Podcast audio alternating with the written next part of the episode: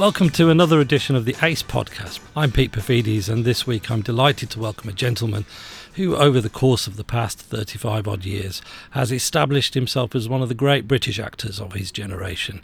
He memorably landed on our screens when he was still in his teens, playing the part of Billy Risley in Willy Russell's One Summer. But since then, he's amassed an incredible body of work, both on the small screen with State of Play, The Knock, Our Mutual Friend, Blackpool, Red Riding, South Riding, the driver, and on the big screen with Basic Instinct 2, The Reaping, Nowhere Boy, and The Ones Below. He also inspired a string of sad YouTube montage tributes when his character, the Governor, met his end on the hugely successful American zombie series, The Walking Dead.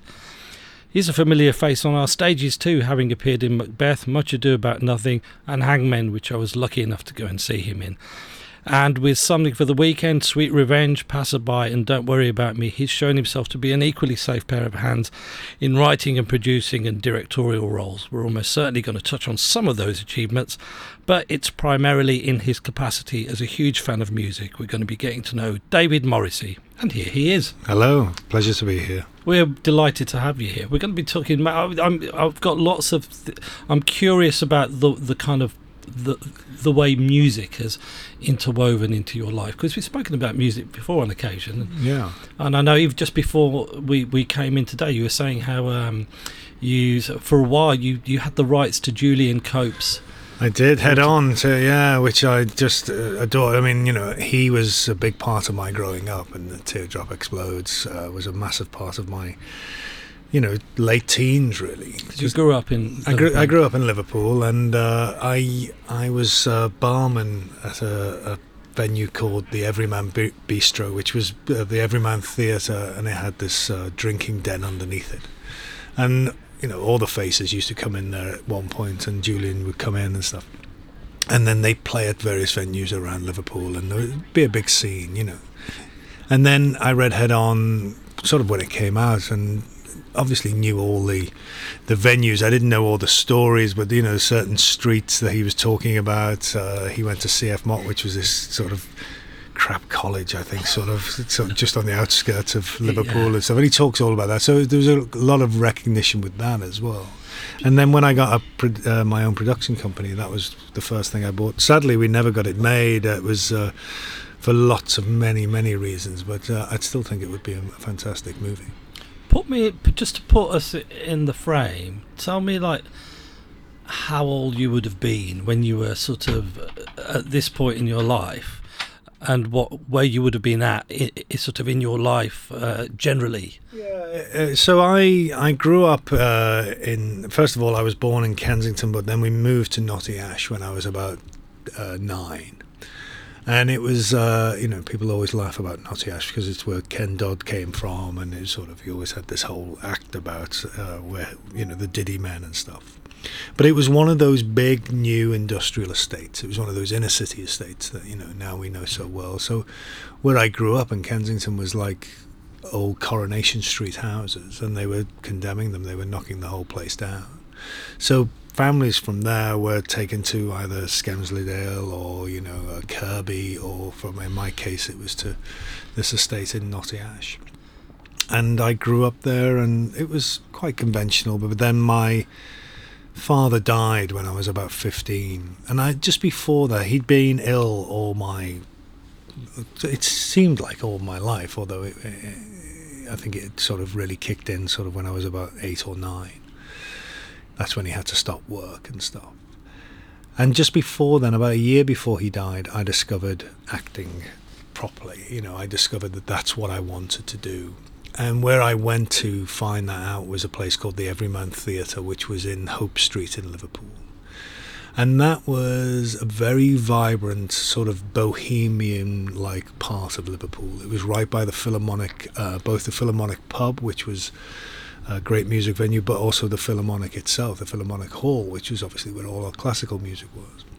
It had at the other end, it had you know uh, Gambier Terrace where John Lennon had lived, and uh, the Crack Pub where he drank and stuff like that. So it was a real rich territory, and music, live music, was massive at that point. point, and the Bunnymen were coming through, Teardrop Explodes were coming through, uh, the Pale Fountains were playing, which was a personal favourite of mine. So there was lots of music around, and uh, and you know we were steeped in it. And what were, when you heard all these new bands? Did they take? Were, were you into something else prior to that?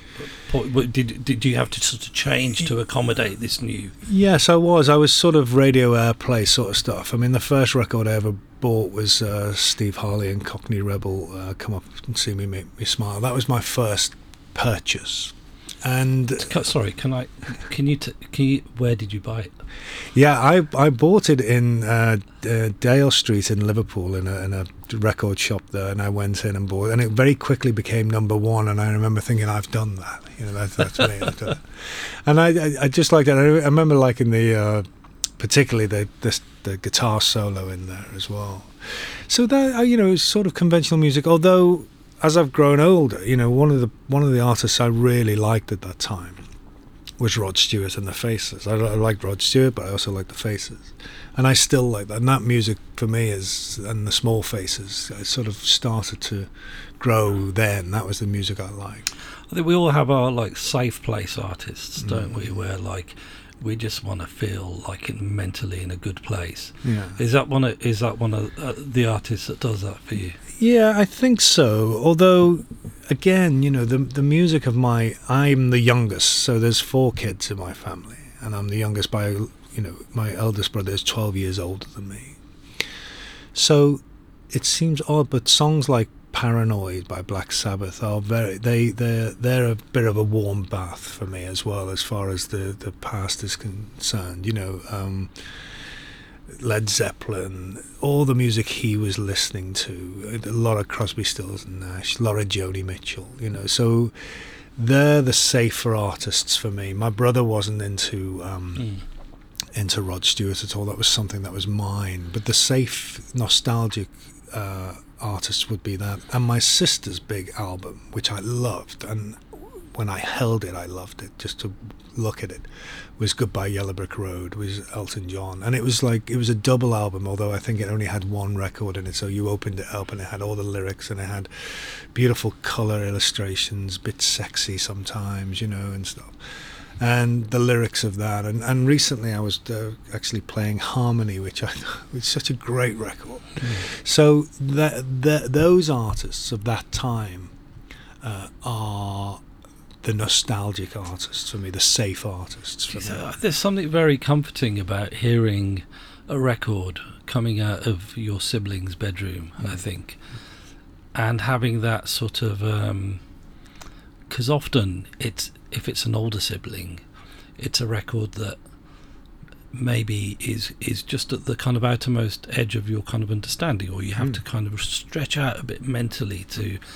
Or emotionally to um, to to sort of appreciate that record. And usually, in my case, and I'm sure this is true of most people, is there was uh, an, an illicit nature to those albums because they didn't want me to touch them. You know, because you know I was a snotty nosed kid, and they, you know, and the, putting uh, putting the needle across the vinyl was always going to be a dangerous uh, pursuit for me. So there was something illicit about going into their bedroom. Usually, when I'd got home from school, but they weren't home yet, and playing and the fear of being caught, you know. So I certainly have that around, you know, some of the the Led Zeppelin stuff and my brother's albums. Certainly around, even now, you know, the album Blue, I think of as a precious commodity when I Mm. see it because it was his big album, and I didn't, you know, if I just knocked the turntable, that was it, you know. So those albums, uh, uh, and and um, and certainly, you know, true of Crosby, Stills and Nash, those albums still have a big,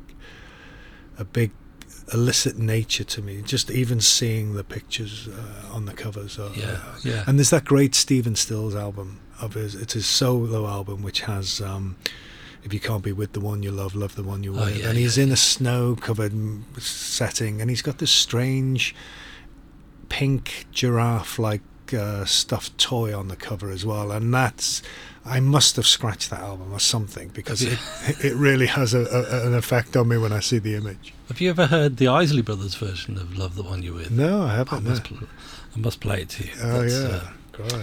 They had a way with their covers. Um, fantastic. Yeah, I get I get that with the textured sleeve of Blue by Mm. Joni Mitchell. Mm. There's just something about that textured sleeve which kind of takes me to another place. And my bro- and my cousin was in a band. He was uh, his name was Colin Frost, and he was in a band in Liverpool. First of all, they were called Eat Joe's, uh, and then they were called Circus Circus. And then he joined up with um, Albie Donnelly, and they played with them, and uh, they were supercharged, and they were they were massive in sort of in Germany, and they were a sort of jazz combo really.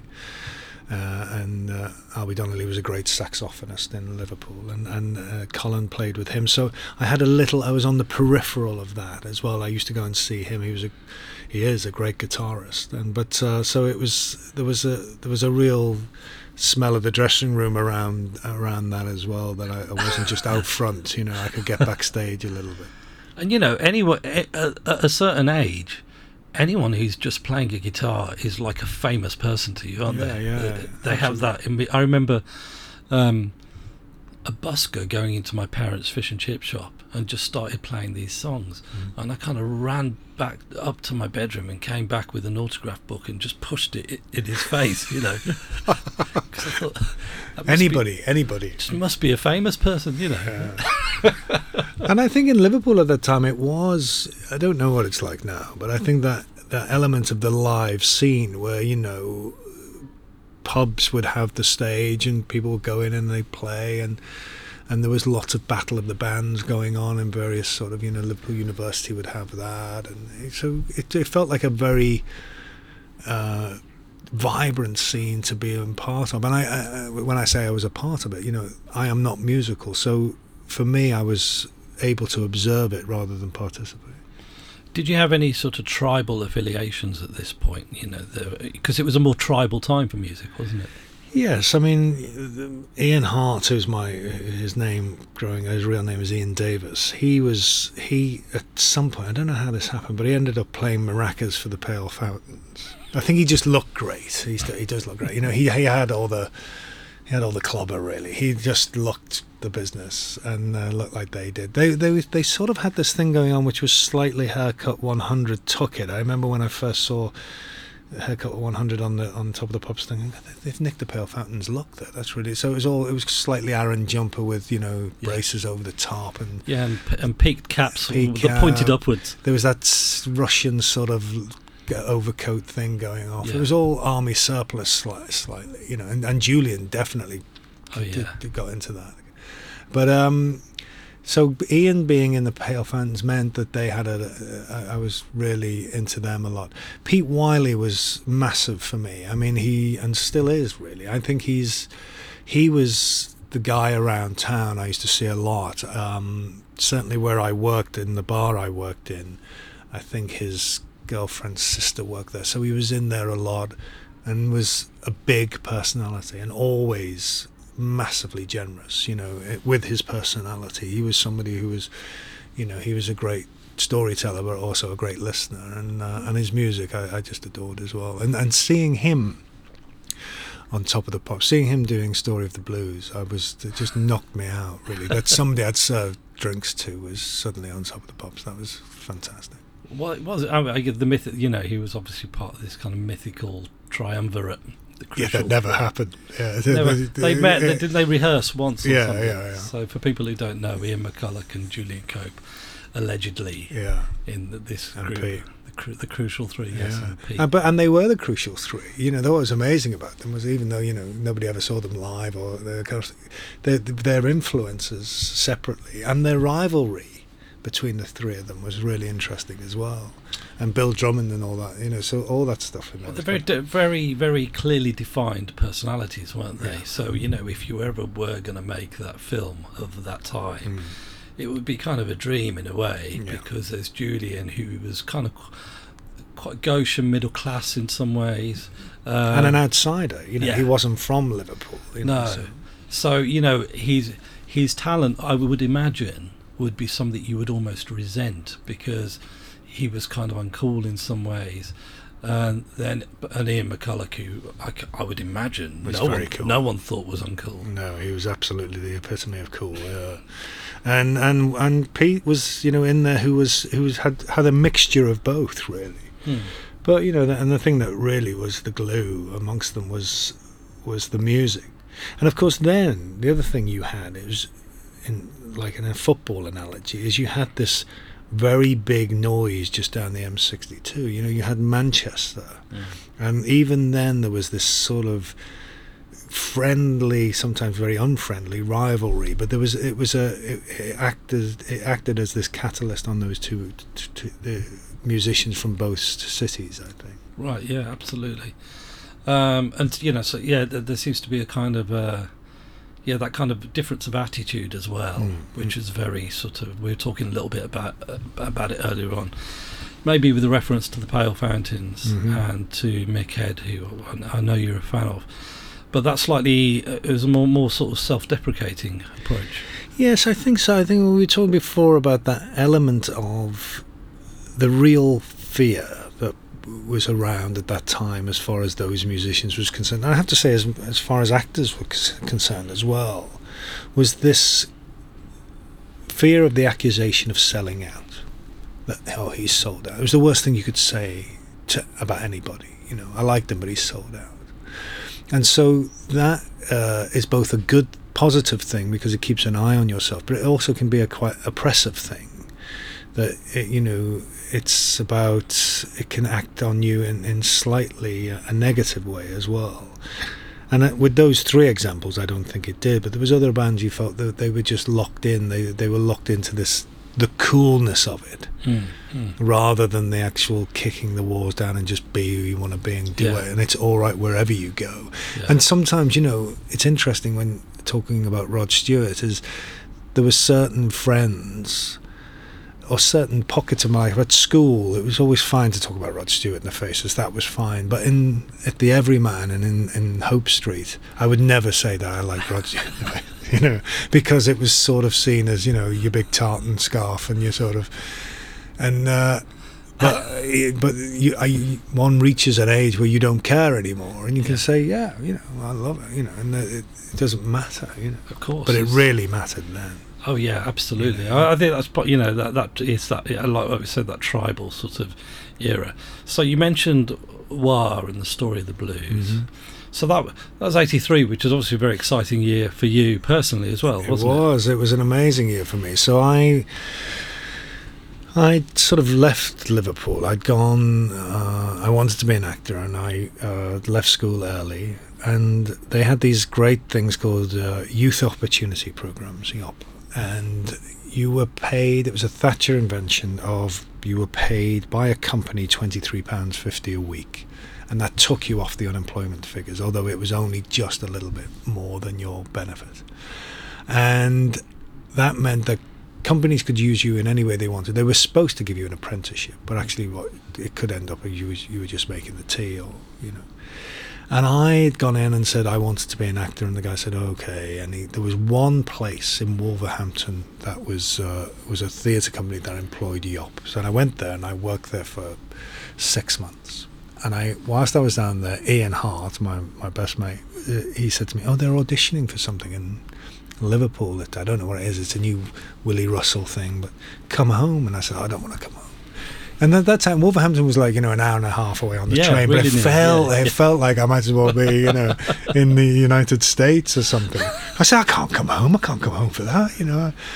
And anyway, I did. I got on a train and I went up, and uh, it was at the Adelphi Hotel. And it was like Miss World. So you went in and they gave you a number. And there were so many lads in there. It was like going to, you know, a football match or something. Just the whole foyer was full of lads my age.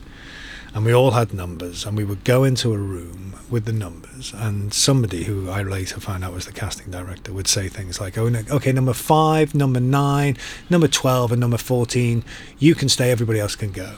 And of course, I was number fourteen or whatever, so I was able to stay. and then the next time we went back, and we had to read a couple of lines, and that went on for age. It felt like ages, and eventually, I got a part in this uh, BBC drama, uh, uh, sorry, Channel 4 drama called One Summer about two Scouse lads who ran away to Wales. And it was a big deal. It was, uh, you know, it Yeah. felt, I mean, at the time it felt big and it felt like, you know, I got a job in a TV drama and that felt great. And then it all went quiet, apart from the fact that they paid me, and they paid me really well. You know, I got quite a lot of money from it, I, or I felt like I got a lot of money from it. So I decided to go traveling. So I went to Africa, and I did quite a bit of traveling around there, and and I was sitting in a hotel in Nairobi, and I was just having some tea or something on my own, and there was a couple in front of me, an old couple, very sort of colonial people, and uh, he he was reading the, the the Times paper, and he was just reading it, and he turned over the paper to get to the other side, and there was a picture of me on on on on the on the on the newspaper. And I had to go over to him and say, uh, "Excuse me, can I borrow your paper?" And I looked at it, and it was a review, a, a pre-review for one summer that was coming out. And I thought, oh, I've got to get home. I've got to get home because it's on the telly. so I booked my flight. I got a flight. I've been there for quite a few months actually, so I was ready to come home. But I got my flight brought forward, and I got to Euston, and I was waiting for the Liverpool train, and people were looking at me, and I was slightly like. uh, By this time, episode one had been on, and then uh, I got on the train, and people were looking at me again. I was thinking, I don't know what's going on here. This is quite strange. I hadn't put the two and two together. And I got out of Euston and uh, out at Lime Street, and I got in a cab to go to my mum's. And the cab driver went, "I can't believe it! I can't believe it! Yeah, Billy, you're in my cab, Billy. I'm gonna." Oh my word! and and that was the first time. And then he asked me for my autograph and stuff like that, and I couldn't believe it. And I got to my house, and I walked, knocked on the door, and my mum said, "Everyone's wrong. Everyone's been ringing, and you know." And relatives I didn't even know I had were ringing and stuff like that, and that was the first time uh, that that sort of recognition and the idea that it, it, it really made its mark really in Liverpool, and then from then on it was it was different. Things were different. if I can, if you had to kind of answer with a percentage, how much percent did you like that feeling? It's a really good question, actually, because you're supposed to really enjoy it. And I think I did enjoy um, that initial recognition. But very quickly, I grew to be very suspicious of it. So I would say 50% probably. Hmm. But, you know, I was 18. I was in Liverpool city centre, which was had been an, an anonymous place for me, uh, and I really, you know, I was in my tribe, my friends, but I was not, uh, I was not Ian McCulloch, I wasn't Pete Wylie, or Yeah. you know, I was able to observe those people, and suddenly I was that face, and that didn't sit well with me. It was fine with girls, that was great, you know, it was fine with, you know, you could get girls out of it, and you could use that, and that was always a nice thing. But uh, you also got their boyfriends being a bit miffed as well, and slightly sort of. I remember actually the first time One Summer came out because it was repeated, and the first time it came out, I realised that girls fancied me because I'd been on the telly, and that was great. And their boyfriends hated me because their girlfriends liked me, and that wasn't so great. But something happened with the second time it came out, which was about a year later. Was the complete opposite happened. That lads approached me and they had identified me and they wanted to engage me in conversation and they wanted to be mem- my mate. And their girlfriends hated it. They hated the fact that their boyfriends were sort of saying, "Yeah, yeah, I'll be with you in a minute." Anyway, Dave, what, what was it like when? And weird. and that was really strange. And I think I preferred the former with the boyfriends hating me because I sort of slightly knew how to deal with that. But girl, the girlfriends hating me, I was all over the place. I thought, no, I can't handle this. This is terrible. so it was just a very strange turn Yeah. over yeah. the, over the two seasons, really. Blimey! Well, that's supposed to be the whole, the holy grail for the for the modern pop star Yeah. uh, these days is to to sort of um, to be someone who sort of the girls fancy, Mhm. but the the boys want to go for a drink with, Right. and that's kind of um, you know that so Ed, Ed Sheeran's aced it, Right. Okay. and Robbie Williams, uh, you know, and I think that's if you can get that right, then Mm. it's it's just the bullseye, you know Yeah. and then you have a kind of a, a further layer out of people like Will Young who sort of mostly have female appeal but Mhm. not so much male appeal and it kind of goes f- further and further out. I think. Well, for me, you know, the whole drama of One Summer was an escapist drama. It was about two lads who were in trouble with the law. They, they came from broken families, and all they had were each other. They Mm. were mates, and they had each other. And they escaped to Wales. It was where one of the boys had been happy on a school trip. He couldn't work out when he'd ever been happy. And he just said, I remember when I was happy. It was when I went on that school trip to Wales. And so he's trying to get back to his, uh, you know, the dream of happiness. Uh, and it touched a nerve. I think it really Totally. did touch a nerve. And uh, even now, when I go back to Liverpool, I went back not so long ago, and I was in a cab with my wife, and the guy who was driving me to my brother's house, and he turned around to me and said, "Billy wouldn't recognise it now, would he?" And my wife was like, "What's he talking about?" And, I, and it was one summer. And you knew straight away. Yeah, I was right in there. I was like, Yeah. "Yeah, no, that's why he ran away." So what what music would you have been listening to sort of around that? What bands were you sort of actively trying to seek out? You know, right then, I mean, it was interesting for me because Ian was a big influence on me then. I think um, one of the one of the big albums then, funny enough, was Springsteen's Nebraska because it had come out. It was a very different Springsteen Hmm. and much more, uh, you know, just solo and sort of socially conscious, and it felt like uh, it didn't have that big brass section, and that was something that I remember getting. But yeah, it would be, you know, it would be Echo and the Bunnymen. I mean, I, th- I think the Back of Love was a, a massive record for me. When we were in, uh, there was uh, when we were doing one summer, there was a a location we would go to. We filmed it in Leeds, funny enough, and Spencer and I, who played Icky, we went to this pub, and on the jukebox was Back of Love, and we played that all the time. So that was a big one for us. Teardrop Reward, of course, was Yeah. just massive. Or even now, I can see the the uh, the video that went with that, you know, and uh, Gary Dwyer on that snare drum just banging hell out of it, and that sort of jeep going around all over the place, and people playing the the trumpet and stuff. So that was the big one for me as well. And uh, so th- those all those things, you know. What about that second wave of artists like people like Frankie Goes to Hollywood? Yeah, I mean Holly. I knew Holly a little bit, so yeah, that that that came out later. That's when I came to London. So I came to I went to drama school then, Hmm. and I came to down here to RADA. And Frankie, that was really the the time that they came out, and they were huge. And uh, we'd been we'd seen them live, you know, as as early on in their career, and they were wonderful.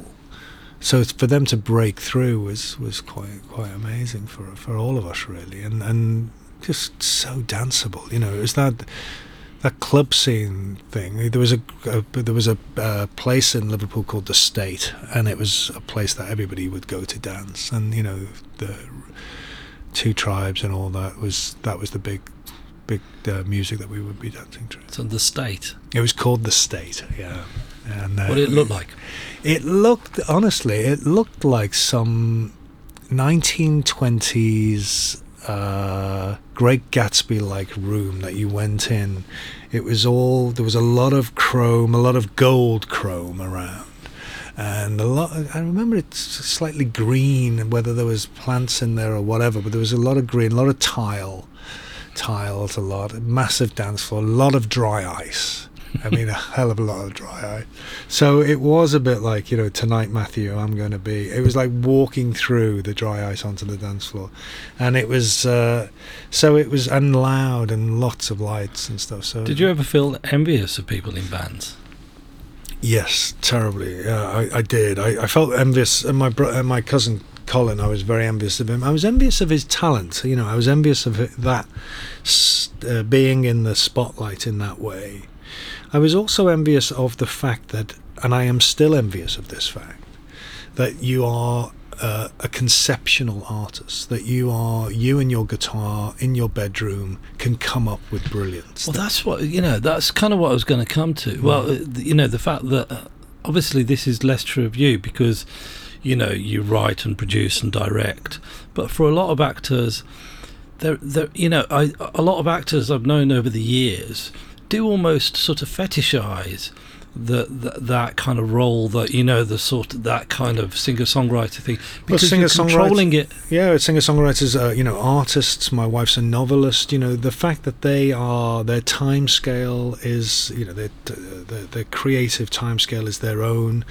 You know, I know they have all their own demons. Of course they do, but but but their their creative process is in their own fingertips. My creative process usually starts with the phone ringing and someone saying to me, "Oh, they're interested in you doing this job, or they're interested in you doing that job." So, you know, I am an interpretive artist. I am someone who needs to be employed, whereas uh, songwriters and, and, and painters and, and writers, they are their own employer in a way. Of Yeah. course, they need to work and they need to people to buy their work, but the creative gene, the thing that makes them go and tick, is within their own fingernails. Well, yeah, and you know, you sign a contract to, and sometimes you commit to a certain amount of series, hmm. and of You have no course, idea. Well, yeah, and you know, I mean, the th- the thing about you, uh, which is kind of evident, I think, to uh, people who have watched you over the years, is that you know, you have this way of kind of getting underneath the skin of your characters, and you know, you, so you're you're clear. I feel like with you, you're trying to exercise, and I guess all good actors are trying to do this. Are trying to exercise that control in as much as they can, but ultimately, if the thing that you've signed for changes beyond all recognition. Then you're going to have to be quite philosophical about it. You are, I'm, uh, but also I know I'm in a position philosophically where I can sort of go. There'll be another job. You know, th- th- this is you know this is uh, just suck it up. Or, or usually I I say that, but actually, mostly I'm so thankful, grateful, and in love with my job. Even when I've been in jobs which I've not been the best in the world, you know, and the writing has been pretty ropey or whatever. I do always start my day as much as possible by going, "It's great here. Hmm. It's great. I'm so glad to be here." And I've been in terrible, terrible situations and in horrible places, but I've always gone, "You know what? It's such a privilege to be here." So I've started to do that over the last, certainly over the last 15 years. But for for starting out, you know, it is difficult because you you're tr- constantly you can get yourself into that place with you're only as good as your last job, and you Mm. know you can dry up, and the work's going to dry up. And I still feel that as a motivational thing. I feel that a lot. I think lots of actors do, but I I do now feel I will get a second chance. Yeah. But also.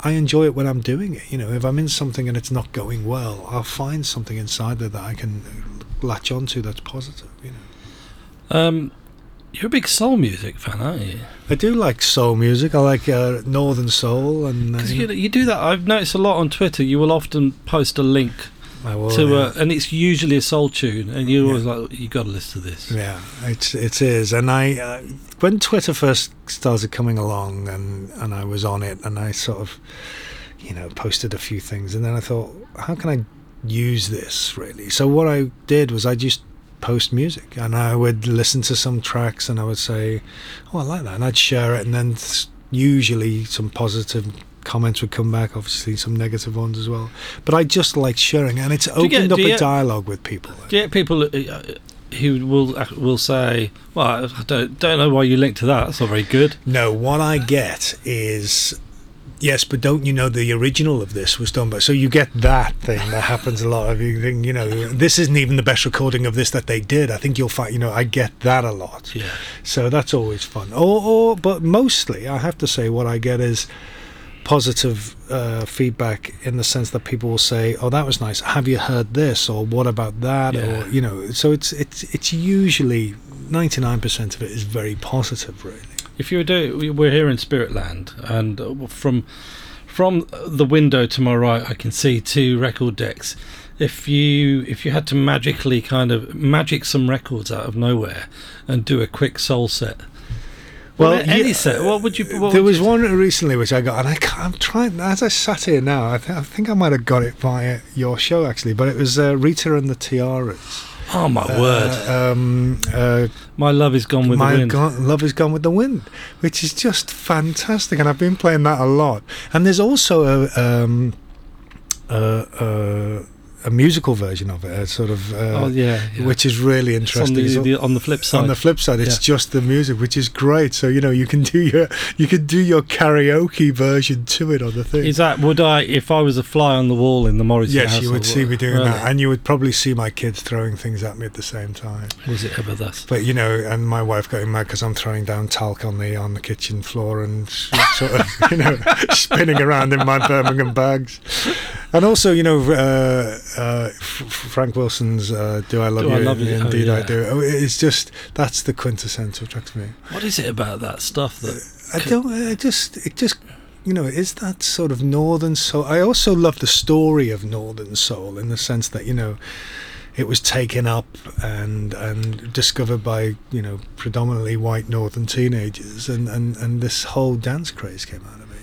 You know, Do I tell you, were you just a bit too young to? I was a yeah, bit too young yeah. for that. Yeah, and Yeah. I'm not. I can't do. I've God. I've tried. But I can't. You were talking before about Hangman, and there was a, one of the actors in that, Ryan, who that's all he did was he went out and did Northern Soul stuff. He, you know, he'd come in, do the show, and then he'd go and find a club and he'd go dancing. And a part of our warm up was him doing sort of dance lessons with us. So doing the triangle dance and sort of shuffling around and stuff. And we all have a go, but God, I'm not. I can't do it. But it didn't. All I did in the end was just wave my arms in the air. So, uh, but I do love it. It's so great. I remember when I saw you in The Driver, which fantastic, by the way. I say fantastic. I couldn't get to the end of it because I was just too. so upset. I was too. I, it was bothering me so much what was going to happen to this fundamentally good man. Yeah, the tension of what was going on, He's going totally down the toilet, really. Yeah, okay. We, we I need to talk to you about because I didn't find out what happened at the end because I just couldn't bear it anymore. To be Okay, I'm gonna have to give you the DVD. Yeah. Uh. Okay, well that's fine.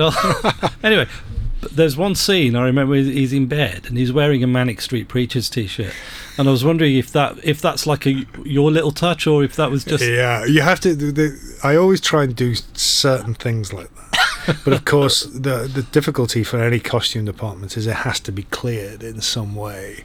So you you will give them a like in the thing I've just done, the missing. I play an army guy who's you know sort of in the middle of Germany, and he's grow his his whole army life he's been on a base in Germany, and I wanted him to wear a Metallica T-shirt, and we had real trouble sort of clearing that design, clearing the thing. So there's always the copyright issue, but with the Manics, uh, same thing. And so I had a list of things that I wanted, but that was the one. And I think you know it was important for me to show that this man had a life before I this. I love that, this, this life that where he was now. Yeah. He was slightly stuck in a life. He was driving a cab.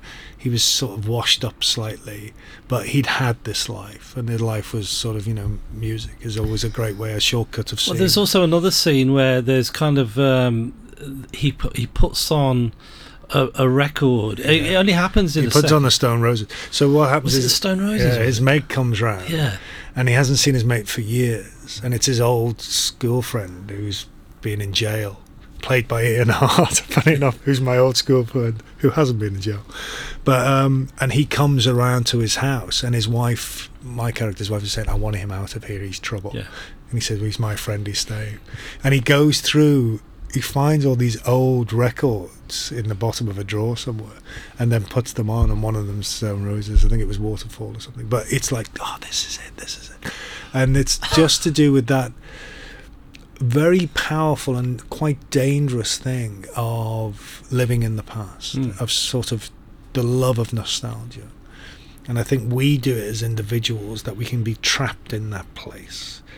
But also, I think you know we can do it as as a country as well. That Oh, actually, yeah. that desire to be back somewhere that's safer, and you forget about all the other stuff that was happening in your life at that time, which was a disaster. I mean, you know, I, we talk about Liverpool of, of the late seventies, eighties. It was a wonderful time.